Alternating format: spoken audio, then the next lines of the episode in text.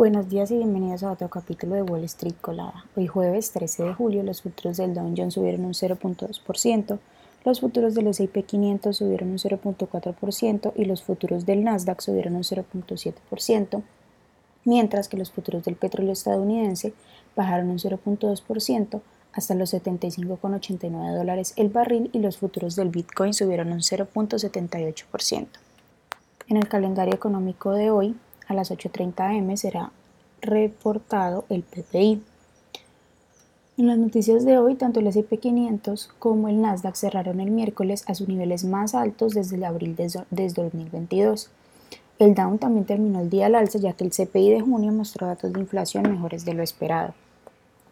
Delta Airlines publicó resultados récords y elevó sus previsiones para todo el año. Delta cotiza con el ticker DAL siendo la primera aerolínea en reportar sus ganancias, lo que podría dar un indicio positivo para el sector en general. La compañía reportó un EPS de 2.68 sobre ingresos de 14.61 mil millones.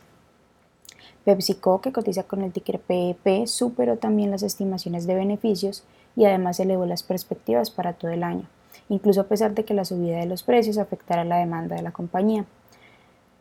Pepsi reportó un EPS de 2.09 sobre ingresos de 22.32 mil millones. Bob Iger seguirá enfrente de Disney, que cotiza con el ticker DIS, dos años más de lo previsto, después de que la empresa prorrogara el contrato laboral del CEO hasta diciembre del 2026, según algunas noticias. Por otra parte, bueno, Hollywood se prepara para la primera huelga doble de guionistas y actores desde 1960, tras el fracaso de las negociaciones entre el sindicato de actores y los grandes estudios del país. En otras noticias, Google, que cotiza con el ticker GOOGL, está añadiendo nuevas funciones a su chatbot Bard. Ahora Bard estará disponible en más de 40 idiomas y además será capaz de analizar imágenes, dar diferentes estilos de respuesta y también tendrá la lectura de respuestas.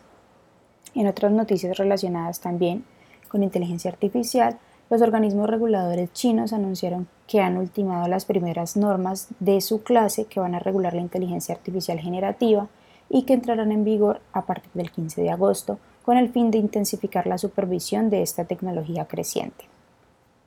Las acciones que tenemos hoy con predicción bullish son Recursion Pharmaceutics, que cotiza con el ticker RXRX y ha subido más de un 117%. También Healthcare Triangle, que cotiza con el ticker HCTI ha subido más de un 92%. Y también FLJ Group, que cotiza con el ticker FLJ y ha subido un 63%. Mientras que los, las acciones que tenemos con predicción bearish son Pain Reform, que cotiza con el ticker PRFX y ha bajado más de un 40%. Shift Pisces, que cotiza con el ticker PIXY y ha bajado más de un 30%.